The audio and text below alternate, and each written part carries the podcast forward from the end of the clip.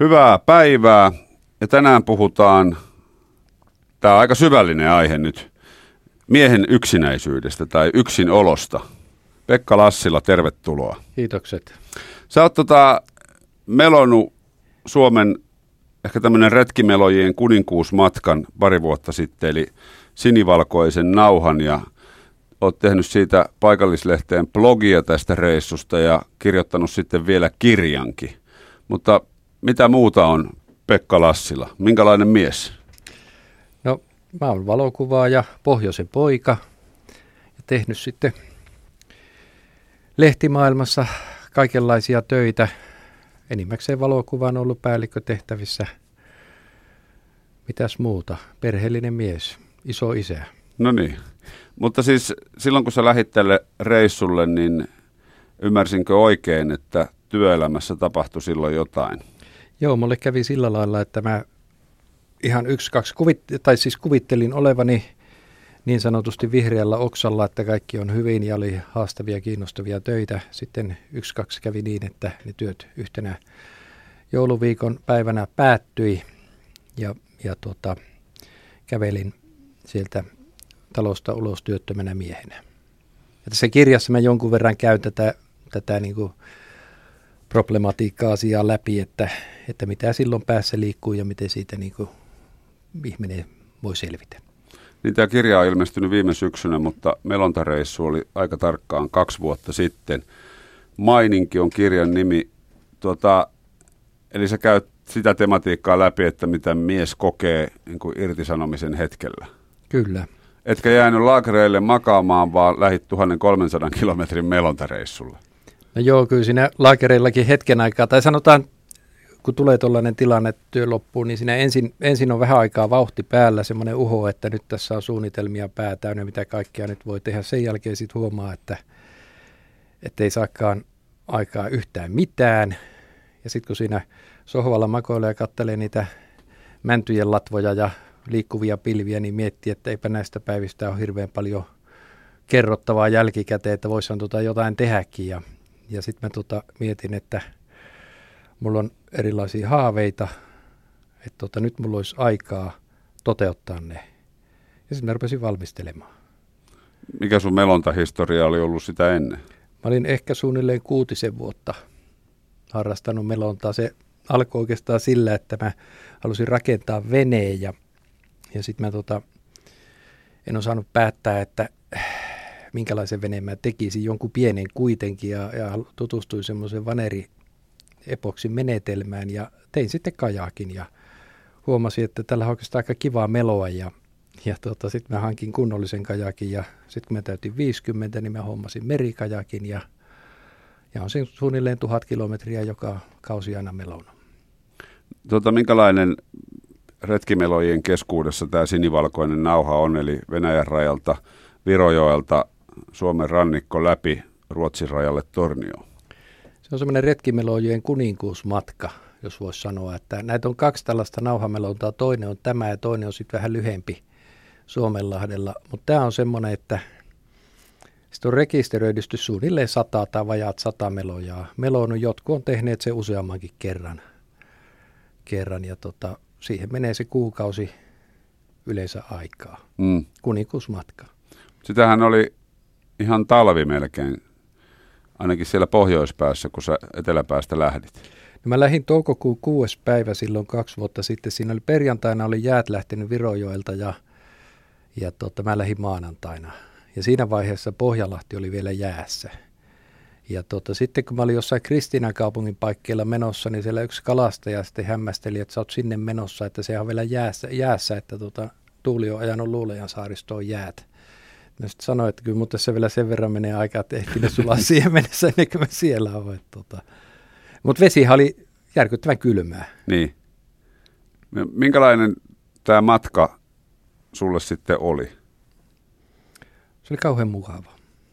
Mä tota, jälkeenpäin niin kuin hirveän usein on palannut niihin tunnetiloihin ja niihin hetkiin, mitä siellä oli. Ja oikeastaan niin paljon, että että mulla, siinä, mulla oli talvella vähän epäselvää, että mitä mä teen tänä kesänä, niin mä mietin, että mä lähden uudestaan, että mä vedän sen nyt toiseen suuntaan, että on tutut paikat. Okei, okay, milloin sun lähtö? No lähtö ei ole, mä oon nyt töissä elokuun puoleen väliin. Okei. Okay. Työt sotki harrastuksesta työ, työ, Joo, työ, töitä nyt on sen verran, että joo. Ei, ei, mutta, mutta on hyvin mahdollista, että menen sen vielä, joo. koska mä viihdyin siellä hirveän hyvin. Mutta toihan on ihan niin kuin kiehtovaa hommaa työttömälle, kun Kyllä. siinä menee se kuukausi ja sitten vieläkin, jos, jos on perheellinen, niin se, että käyttäisi koko kesäloman tollaiseen, niin voisi tulla kotona vähän sanomista. Kyllä. Joo, se, se, jotkut on kysynyt multa sitä, että, että tota, miksi se ajankohta oli tuommoinen, että, että niin kuin heti kun jäät lähtee ja toukokuussa ja niin se tuli just siitä, että kun on kuitenkin muutakin elämää, niin mm. mä katsoin, että se ei ole keltään muulta pois. Että mä en ole kenestäkään riippuvainen enkä vie keneltäkään mitään. Että mä oon silloin, kun muut on töissä. Joo, toukokuuhan on vähän tämmöinen siirtymäaika. Toukokuu on siirtymäaika. Tota, minkä takia sä koit sitten tärkeäksi sen, että, että sä kirjoitat tästä reissusta kirjan ja sen lisäksi teet blogia paikallislehdille? No se paikallislehtien blogi tuli siitä, että tota, mä niin kuin, niin kuin mun koko melontaharrastus. Melontahan on sellainen, kun se on tietysti valokuvaajan näkökulmasta, se on hirveän visuaalista. Maisema on kaunis ja sillä on niin hyvin va- va- vahvasti, vahva se luontokokemus. Niin tota, mä ajattelin, että tai siis mun, mun melontaan liittyy valokuvaaminen ihan olennaisena osana. Ja sitten kirjoittaminen on kivaa, tykkään kirjoittaa. Niin mä niin mietin, että mä oon työtön mies, että mun tarvitsisi jollain lailla katsoa, että mitä tässä vielä, kun ei vielä eläkkeellekään voi, voi, voi niin jättäytyä tai päästä, että tota, niin jotain, jotenkin pitäisi tulevaisuuttakin pedata. Ja sitten mä ajattelin, että mä keksin nyt semmoisen konseptin, että se toimisi niin kuin mahdollisimman monessa lehdessä. Että mä, mulla oli ansaintalogiikka tällä matkalla suoraan sanoen. Eli oliko se sitten kuitenkin töissä? No kyllä mä olin tietyllä lailla töissäkin, mutta se oli kauhean kivaa. Joo, varmasti. Eli mä joka päivä tota, niin, niin, kirjoitin pari tuhatta merkkiä, muutama valokuva, lähetin aina iltapäivällä. Silloin kun kevät, keväällä merellä, niin iltapäivällä yleensä tuulee kaikkein koviten. Joo. Ja kun aamulla nousee melosen sen pari 30 kilometriä sitten on semmoinen kunnon tauon paikka, silloin tuulee kovaa, niin silloin me kirjoitin ja jututin ihmisiä, haastattelin otin kuvia ja lähetin ne matskut lehtiä. Sitten me illalla vielä pystyin melvomaan muutaman tunnin. Eli minkälaisia nämä päivämatkat oli? Ne oli tuota keskimäärin 44 viittä. No minkälainen fyysinen rasitus tuommoinen on? Se... se vastaa reipasta kävelyä tai kevyttä hölkkää. Et jos sanot, että kuukauden ajan hölkkäät joka päivä kahdeksan tuntia. Niin, ehkä ilman sitä jal- jalkoihin kohdistuvaa niin, kipua. Niin. Et tuota, kuntohan siinä paranee koko ajan. Niin. Et mä olin Torniossa, Torniossa nousin sitten laiturille, niin, niin se kaveri katsoi, että kun mä otin, otin sen kuivapuvun pois päältä ja hyppäsin sinne jokeen, niin katsoi, kun mulla mahan ympärillä roikkuu nahka. Et se on hyvä, että on jäänyt tilaa, että on varaa tulla takaisin. Paljonko laihduit reissu aikana? Paino ei pudonnut kuin ehkä pari kiloa, mutta että vyötärön ympärys kyllä kapeni aika lailla. Niin, ja käsiin tuli sitten lihaksia. Niin, no ehkä en mä tiedä tuliko käsiin, mutta tulla matkalla, siis melojista enää ajatellaan, että se ottaa käsiin ja hartioihin, niin tosiasiassa mulla tuli yksi rasitusvamma sillä matkalla ja se tuli vasemman jalan akillesjänteeseen. Eli se melontaliikehän lähtee, sehän tehdään isoilla lihaksilla, eli se lähtee mm. vatsa- ja selkälihaksilla ja jalkalihaksilla. Et käsillä oikeastaan vaan nostetaan se mela pois vedestä. Okei, joo, joo, mä myönnän, että se tulee ajateltua tosiaan. Se on varmaan semmoisen kokemattoman melojan perusvirhe, että melotaan pelkällä ylävartalolla. Niin, se on, tota, se on alkuun näin ja, ja totta, kun on tämmöinen heikkokuntoinen mies kuin minä, niin on pakko yrittää tekniikkaa kehittää, että pääsee paremmin eteenpäin. Oliko sulle alun perin selvää, että sä lähdet tälle reissulle yksin? Oli. Miksi et ottanut ketään kaveria? No enhän mä olisi ketään saanut tuollaiselle retkelle su- suostumaan. Ja, Kyllä niitä työttömiä Suomessa niin, niin, vaatiihan se jonkun verran kokemus. Toisaalta mä oon kyllä, kyllä tuota vävypoikani kanssa melonut aika paljonkin ja retkeily, mutta toi retki oli, niin kyllä mä ajattelin, että mä lähden, mä haluan olla yksin ja, ja haluan niin kuin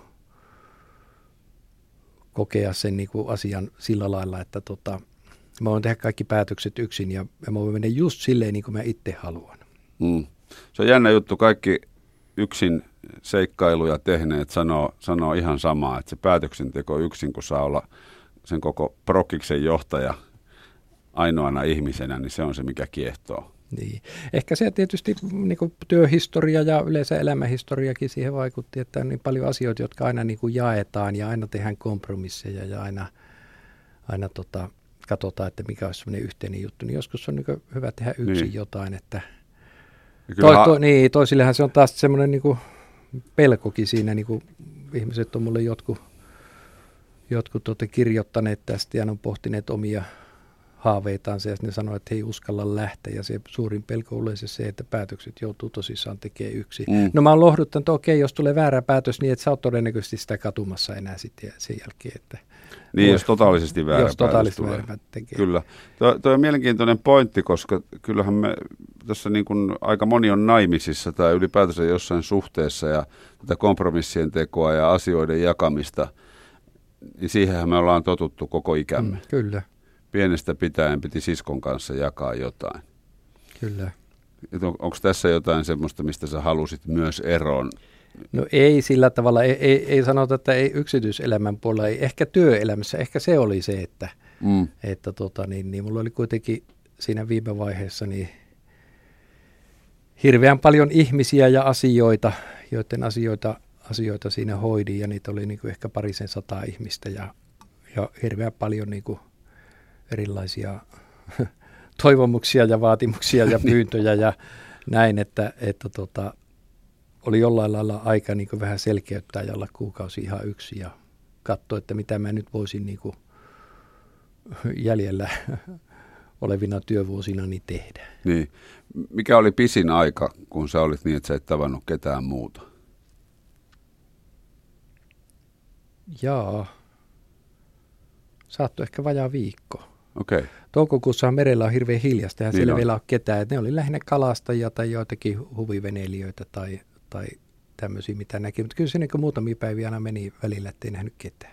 Mitä sitä silloin suomalainen mies ajattelee? Tota, sitä kattelee lintuja ja lappaa sitä vettä siinä ja sitähän tekee niin kuin kone. Niin. Ja toisaalta tota, no okei, tuo yksinäisyys on aika aika tota, suhteellista, että jos on fyysisesti yksin, niin tosiasiassa mun niin sosiaalinen elämä ei ole koskaan ollut niin vilkasta kuin tuolla retkellä, koska mulle koko ajan tuli sähköposteja ja viestejä lukijoilta. Ja tota, mulla oli mukana satelliittiläheti, joka piirsi karttaa viivaa, jossa koko ajan näkee niin kuin 10 minuutin välein, missä mä oon menossa. Ja tota, ihmiset seurasivat sitä ja, ja mä niin koin, että, että tota, aika moni ihminen on kiinnostunut tästä jutusta, vaikka mä oon täällä yksin. Minkälaisia ne viestit oli? No ne oli sellaisia, että tota, niin, jos satelliittiläheti oli unohtunut laittaa aamulla päälle, niin vartin päästä rupesi puhelin piippailee, että tota, niin, onko, ootko jäänyt pitää säätä maihin tai ootko nukkunut pommiin tai onko jotain sattunut ja niin edelleen. Eli siellä oli siis paljon ihmisiä, jotka seurasivat intensiivisesti Kyllä niitä oli, kyllä niitä oli. Eikö tuommoinen aika kiehtovaa jotenkin? Se on kiehtovaa siis, ei ehkä muuten – niin lähtökohtaisesti ihminen haluaa olla rauhassa ja elellä omaa elämäänsä niin. kaikessa, mutta, että, mutta siis tuossa tilanteessa, kun työ on loppunut ja tavallaan tulee semmoinen tarpeettomuuden tunne, aika vahvakin, niin, niin sitten olet niin tollasessa, jossa niin yhtäkkiä hoksaat, että hei, hei, tällä on niin merkitystä, että ihmiset tätä seuraa ja sitten, että ne, ne sellaiset, varsinkin sellaiset yhteydet, että ihmiset on sitten niin kerto mulle omista haaveistansa – että minkälaisia matkoja he, tai asioita he haluaisivat toteuttaa ja mitä, mikä niitä estää. Et itse asiassa mä sain olla aika monelle ja on sen jälkeen ollut terapeuttina siinä, että mä oon yllättänyt, että hei, ei 72 vuotta ole mikään ikä vielä, että ei muuta kuin hei, liikkeelle siitä. Että tota, toteuttaa niitä haaveita ja, ja tota... Onko se semmoinen niin melontamaailman Dr. Phil? en mä tiedä, onko se nyt liittyykö se melontaa. Siis Mä oon karavaanari. Mä oon vetänyt 25 vuotta asuntovaunua tuolla ihmisten kiusaksi tuolla maantiellä. Kun mä menen asuntovaunun kanssa tuolla maantiellä, niin ihmiset tuota tyyttää ja kiilaa ja näyttää keskisormea. Mutta sitten kun mä melon tuolla, että mulla on kartat ja releet siinä kajakin kannella tai ajan fillarilla, mä oon myös fillarilla joku verran ajellut tuolla niin kuin matkatavaroiden kanssa, niin ihmiset on kauhean kiinnostuneita keskimäärin. Tulee kysyä, että hei, onko pitkä retki ja ne on niin heti sellainen myönteinen, positiivinen juttu. Minkä takia niitä karavaanareita nyt niin vihataan? Onko se se hitaus vai liittyykö se jotain muuta? tiedä, onko se hitauskaan se. No onhan ne isoja, niiden takaa enää mihinkään. Eikä ne ylämäessä mene ainakaan ylinopeutta. Niin, eikä niin, ei ne mene kauhean kovaakaan. Että. Liittyykö tuohon melontaan sitten jotain muuta filosofista? Siinähän ollaan tosi lähellä vettä, yksin, aavalla, ulapalla. Se on jotenkin, se kuulostaa mystiseltä. No sellaista se onkin. se, se on siis, kun siinä ollaan tosissaan lähellä vettä ja tota, ihan veden pinnassa ja, ja, tota, ja kun se on lähes äänetöntä, niin siellä pääsee kyllä lintuja aika lähelle ja, ja kaikki säänvaihtelut, tuulet, valaistus, kaikki, niin siinä aistii jotenkin niin kuin kauhean voimakkaasti. Ja sitten kun siinä on vielä niin kuin se niin kuin pisteiin päällä se, että siihen mennään lihasvoimalla eteenpäin. Mm. Eli se on niin kuin hyvin luonnonmukaista.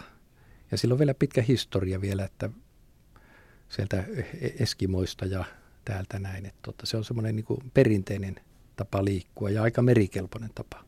Joo, mä en usko, että kiinnostusta olisi herättänyt sun reissu yhtään niin paljon, jos saisit jollain pienellä moottoriveneellä tämän Niin, todennäköisesti ei olisi. matkan tehnyt. Olisi ehkä ärsyttänyt enemmän. Niin. Minkälaiset varusteet sulla oli mukana? Oli kuiva puku päällä ja tota sen alla sitten tarpeen mukaan enempi tai vähempi vaatetta. Et sehän on alkukesästä, niin jos sattuu lämmin päivä, niin se on aika tuskanenkin se kuiva puku, se on aika kuuma. Mm. Et sen takia sitten lämpiminä päivinä niin meillä on sitten vähän kauempana rannasta, enimmillään ehkä joku 5 kilometriä, jopa 10 kilometriä rannasta, että siellä oli vähän kylmempää. Mutta että sen, siellä joutuu pukeutumaan nimenomaan sen vedenlämmön mukaan eikä ilman mukaan. Eli aina pitää ottaa huomioon se, että tässä saattaa keikahtaa tonne ja kohta ollaan vedessä ja vesi on ehkä 3-4 asteista, niin, niin sen mukaan täytyy olla varusteet. Niin sen jälkeen ei paljon auta, että kevät aurinko vähän lämmittää. Ei, ei, Kaaduiko se kertaakaan? en. Oliko lähellä? Oli. Tai yhden kerran mä itse asiassa kaadoin itse sen kajakin, kun mä ajauduin kiville siellä, siellä tota, jossain Pietarsaaren eteläpuolella Uenkaarlepyyn. Rönskärin majakka taisi olla siinä aika lähellä. Tein vähän semmoisen niin väärän arvioon. Menin liian lähin yhtä kärkeä liian läheltä rantaa ylittämään ja, ja tota, mulla ei ollut siitä, siihen kohtaan merikarttaa ollenkaan. Merikartta on meloissa siitä hyvä, että siitä näkee syvyydet. Mm.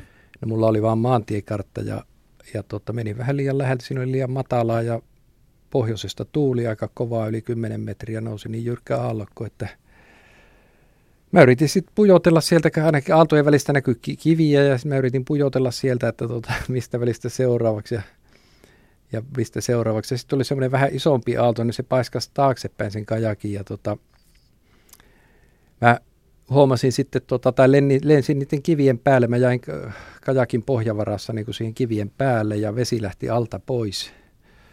Ja sitten mä jäin siihen keikkuun siihen kiven päälle ja mietin sitten, ootin, että kun tulee seuraava aalto, niin mä sitten pukkaa itteni irti siitä. No sitten tuli pari vähän pienempää aaltoa.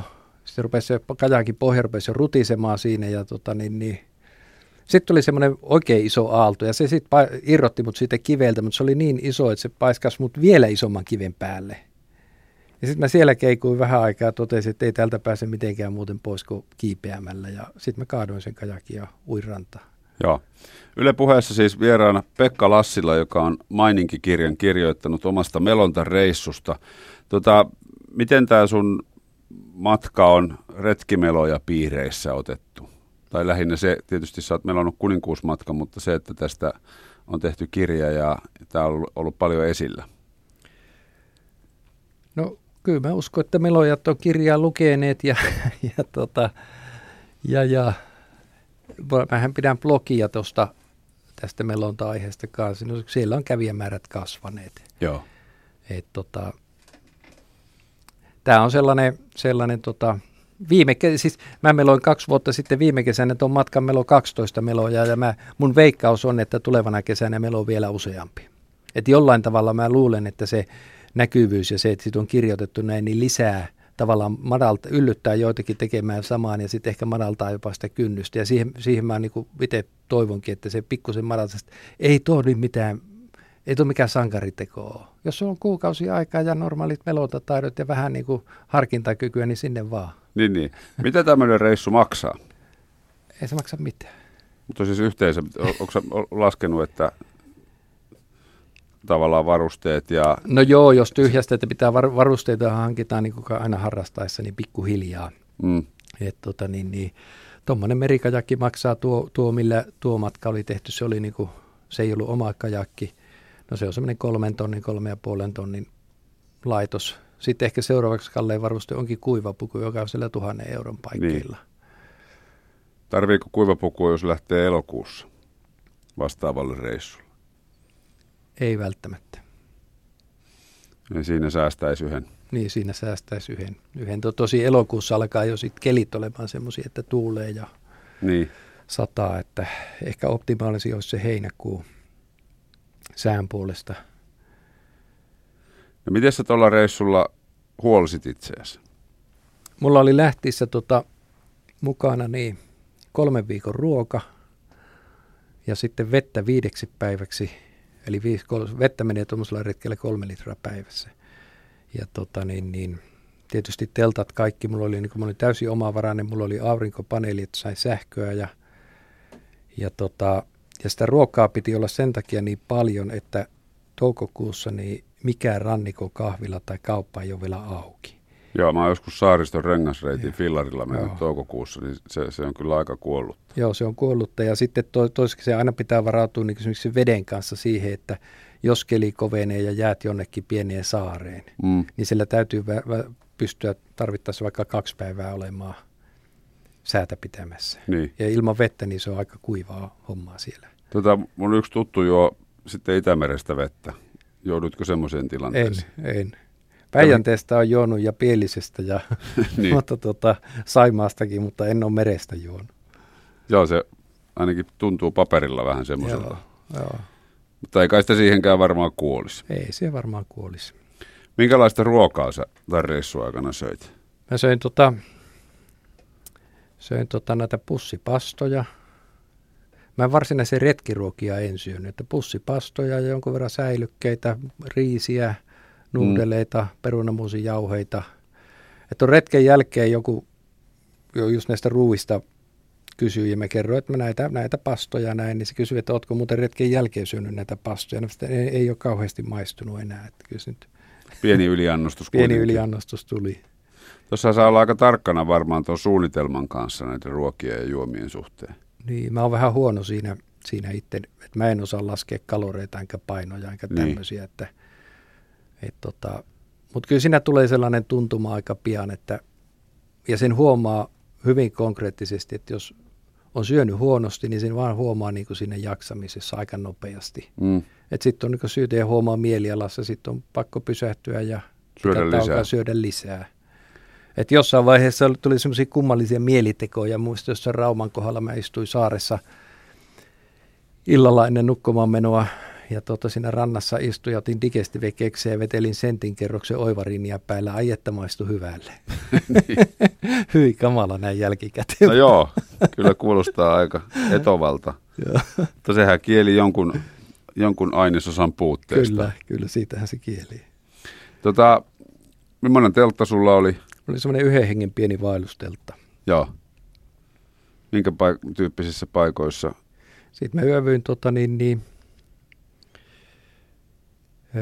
oikeastaan kaiken tyyppisiä. Mä katsoin aina sellaisia tyhjiä saaria tai sitten pari kertaa taisi jossakin tämmöisessä venesatamassakin nukkua ja, Mm. ja tota, niin, niin, muutaman yön nukuin retkeä seuraavien ihmisten mökeillä ja pääsin jonkun kerran saunaankin ja tota, niin, niin, Niin, eli ne oli kuullut jostain, Joo, että ne oli, kuullut, ne, oli otti kuullut, ne ot, oli kuullut ja otti yhteyttä ja tarjosi sitten. Ja niitä, oli, niitä jäi itse asiassa aika monta käyttämättä. Joo, Niitä, niitä, niitä, että ne olisi sitten vienyt niin aikaa niin hirveästi, että olisi Niin. mennyt, mennyt tota, juttelemaan ihmisten kanssa. no minkälaisia ihmisiä ne oli? Ne oli tota, ihan mukavia ihmisiä. Että.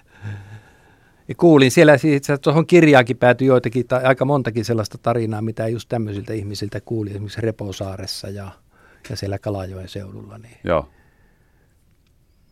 Tämä on kiehtova ajatus, että pitkän matkan kulkija otetaan.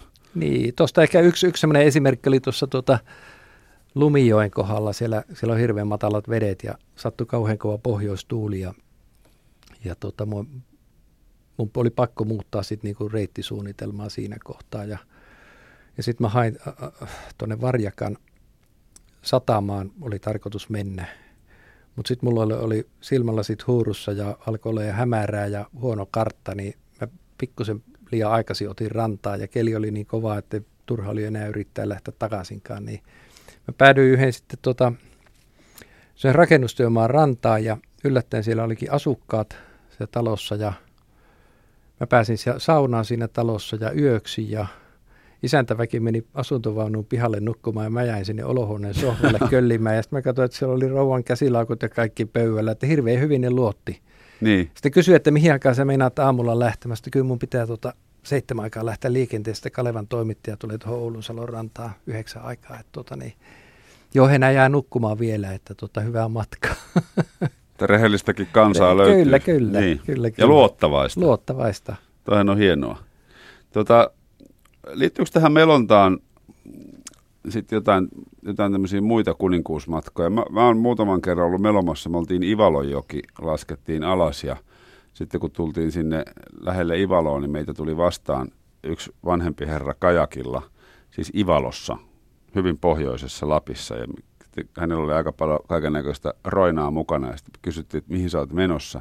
Niin hän sanoi, että hän menee Nakkilaan sillä kanootilla. Ja hän oli tullut Inarijärven halki Joo. ja oli melomassa Ivalojokea ja tämmöisiä erilaisia pieniä vesireittejä jostain kohtaa Kemijoelta merelle ja sitten Nakkilaa jotain reittiä, niin kuin puolen, yli puolen Suomen läpi reippaasti. Ja pari kuukautta meni aikaa ja sanoi, että jossain kohtaa piti kai muutama sata metriä Joo. kantaa kajakkia. Liittyykö tähän miten sä niin kuin Melonan harrastuksena näet tällaiset tempaukset ja tällaiset aika erikoiselta kuulostavat haasteet? No se on mahdollista. Kajakilla on tai ja miksei kanotillakin on mahdollista liikkua siis matalissa vesissä ja sitten sen pystyy kantamaankin tarvittaisiin tai kärräämään niin pitkiäkin matkoja, että tota, niin, niin sillä on mahdollista mennä.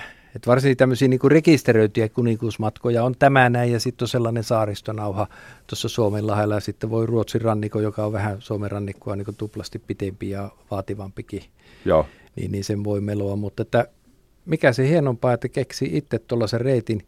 Mä itse kerään karttoja ja mä mielellään niitä lueskelen iltaisin ja tutkin ja katson tällaisia mahdollisia reittejä, että mitä voisi mennä. Tämä on niin, tosi eli hieno. spekuloit jo seuraavaa. Niin, kyllä se sellaisia niin suunnitelmia. Niitä on, siis matkahan tehdään kolme kertaa. Niin. Se tehdään ensiksi silloin, kun se suunnitellaan ja sitä niin kuin funtsitaan ja se kestää kauan. Sitten on se itse matka ja sitten se kolmas kerta on se, kun siitä kirjoittaa ja sitä muistelee. Joo, en mä tiedä, mikä, mikä näistä loppujen on kaikkein paras, mutta kaikki on hyviä. Niin no ei niistä oikein voi mitään jättää poiskaan. Ei, ei. Jos suunnittelematta lähtee, niin siinä on omat riskinsä. Ja... Kyllä. Onko jotain sellaista reissua, mitä sä oot pitkään suunnitellut, ja, mutta et ole vielä tehnyt? Mikä on seuraava haave? No seuraava, seuraava retki tehdään polkupyörällä, mutta tota niin, niin, mut melonta retki, niin yksi mikä olisi hieno, hieno tehdä, niin olisi kiva meloa Itämeri ympäri.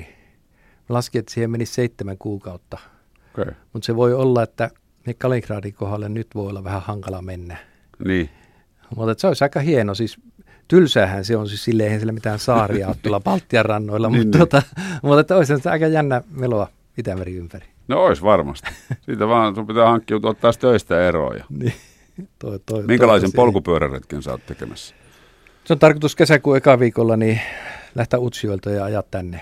Okei. Okay. Tänne. Suomen halki? Suomen halki semmoinen pikamatka.